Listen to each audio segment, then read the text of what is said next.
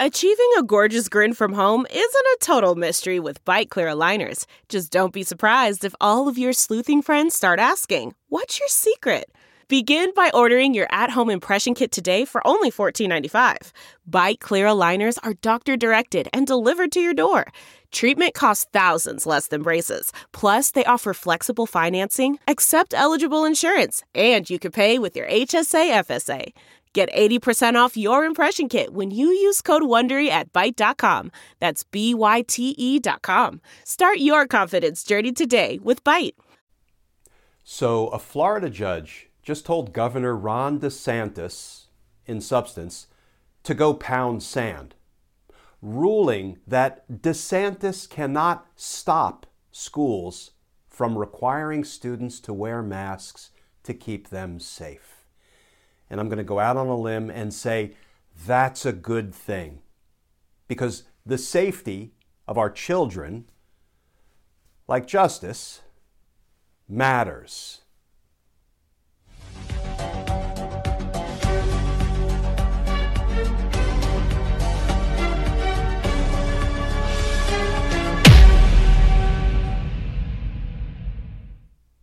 Hey, all. Glenn Kirschner here.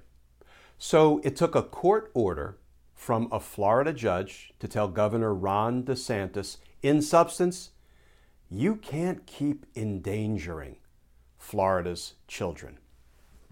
Here's the breaking story from the New York Times.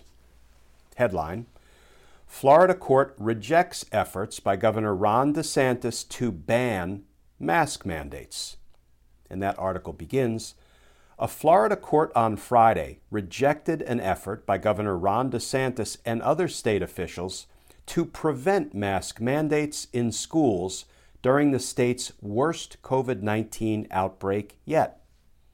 Judge John C. Cooper of the state's Second Judicial Circuit said that Florida school districts may impose strict mask mandates on students to curb the spread of the coronavirus, handing a defeat to Governor DeSantis, whose administration had vehemently insisted on leaving masking decisions to children's parents. You know, in the court hearings leading up to this judge's opinion, the parents who were trying to protect their children argued that Florida's Constitution required keeping children safe and secure at school and the judge agreed. And not only did Judge Cooper rule against DeSantis's mask mandate ban, but Judge Cooper issued an injunction blocking the state from punishing school boards for trying to protect children. You know, friends, as a civilized society, shouldn't we ask ourselves how many men, women, and children in Florida must be sacrificed to DeSantis's desire to retain the support of Donald Trump's base. Fortunately, the Florida judge told DeSantis basically to go pound sand. There's plenty of that in Florida.